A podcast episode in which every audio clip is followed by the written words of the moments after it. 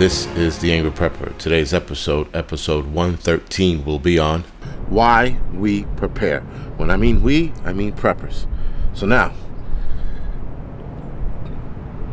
I talked, I, actually, I've done this video. This has probably been my third time doing this video. So when I had my first channel, I did the video uh, twice. I did a Why We Prepare, Why We Prepare 2. And Why We Prepare 2 is probably two years after the original video because, you know, ideologies change, uh, the way I prep to change. And now, this is my third time doing this video because the other two were deleted.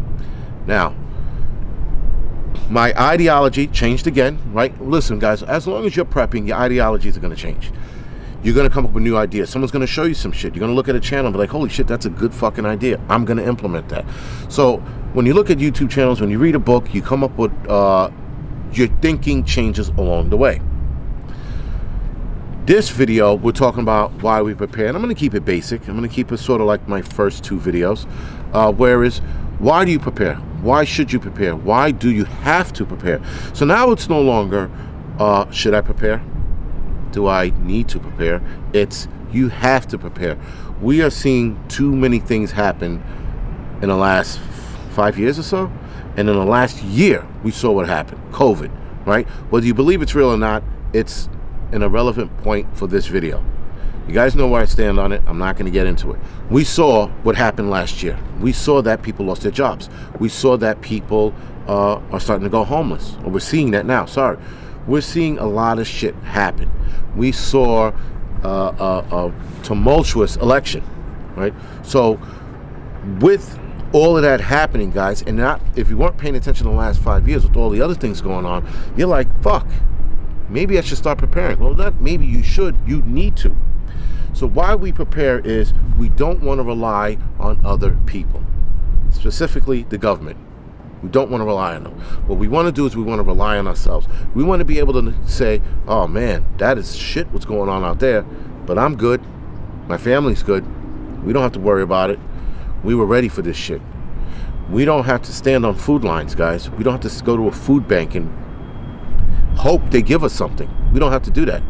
That's why we prepare. We prepare so that we don't have to endanger ourselves by waiting in a hostile uh, environment. Because believe it or not, guys, the food bank situation is going to get worse. The food shortage is coming. And especially with all these little events happening all over the world, uh, slowing down food production everywhere, food shortage is coming. So, food banks are going to feel it first and that's going to become a hostile uh, territory, environment, if you will, area, right? So you don't want to end up on that line. When the guy in the back is fucking the next guy up, he's about to get his, you know, fucking little portion of rice and boiled eggs, and he goes, "What the hell is this?" And then starts a fucking melee. You don't want to be there. Or on a bigger scale, you're at a uh, you're at a line because of a hurricane or a tornado, and now people are desperate because the government fucking showed up 20 days too late.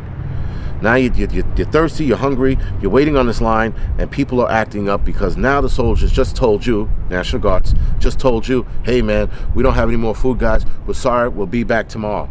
People don't want to hear fucking tomorrow. They don't want to hear that shit. So you know what they do now? They get pissed off, they get angry, they get frustrated. They start acting up. They start rioting. They start breaking shit. They go after the people who already got, who already received goods.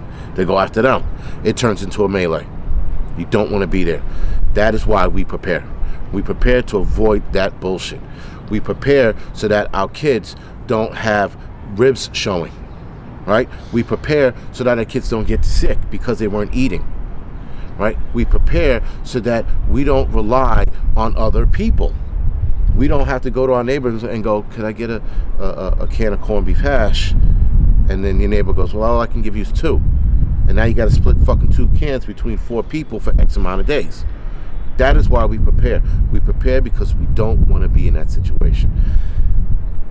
Now, I told you guys in my last video or two ago, what are you preparing for? Leave it in the comment section below.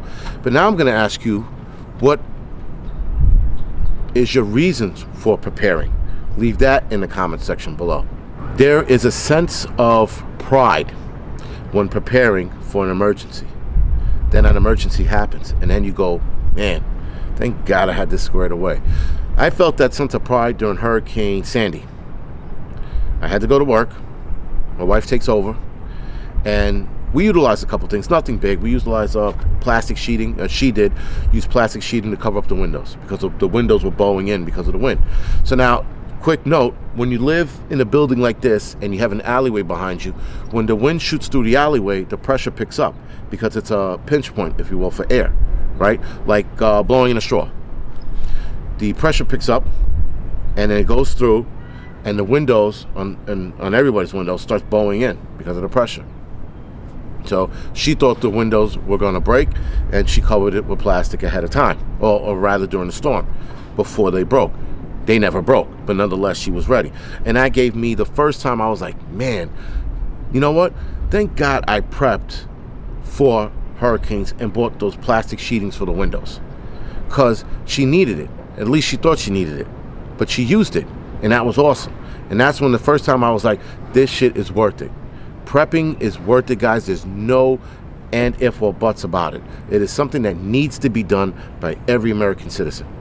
All right, guys. So, I mean, listen, prepping is an insurance policy, guys. That's what it is, right? We all have insurance policies for something for our phones, for our cars, for our homes. We have insurances for everything. Why not take the ultimate insurance out and start prepping?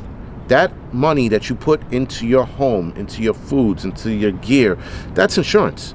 That's insurance that if something happens, you're squared away. Right now, does that mean it's a guarantee? No. But it does mean that you, you, you have the one leg up on being prepped and being ready. You know that if something happens, your insurance policy is going to go into action. The insurance policy of prepping. That's going to be how you covered yourself. That's going to be how you protect your family. It's an insurance policy, guys. That's all it is. You hope when you buy insurance that you never have to use it. And how many of us have insurance that's on our phones and we never use it? Well, that's what prepping is. That you never using it. Or at least you hope you never have to use it. But in some cases, if you do, you're fucking fine. You're squared away. You, you, you know, you're better off.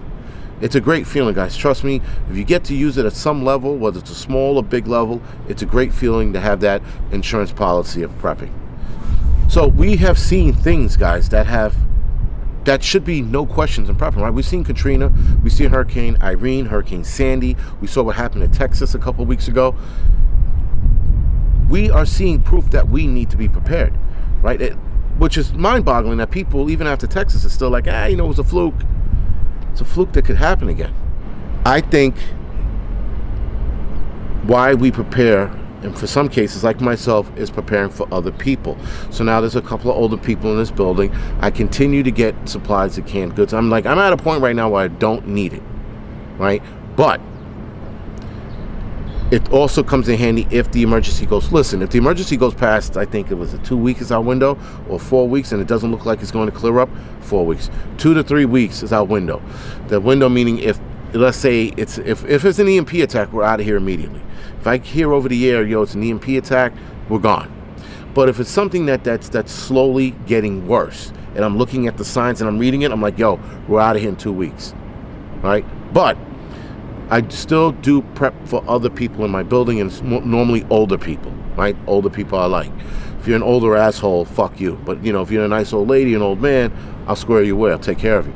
Uh, but that's another reason why I prepare. I prepare for others, right? Uh, we should all do that, but I know we're not all going to do that because some of us just don't want to. Anyway, guys, uh, I hope this video made sense on why we prepare. I was going to label this why we prepared three, but some of you are going to be like, what happened to one and two? Well, one and two were deleted, you know? So I, you know what? I absolutely going to label this uh, why we prepare part three, just to piss some people off. Other than that, because people, guys, believe it or not, here on YouTube, they nitpick the shit out of everything. Everything. So why not give them something else to pick on? Anyway, guys, this is The Angry Prepper. Thank you for watching. You can like subscribe to this channel. You can also follow me on Instagram and head over to The Angry Truth channel. Like and subscribe to that. All right, guys, thank you for watching.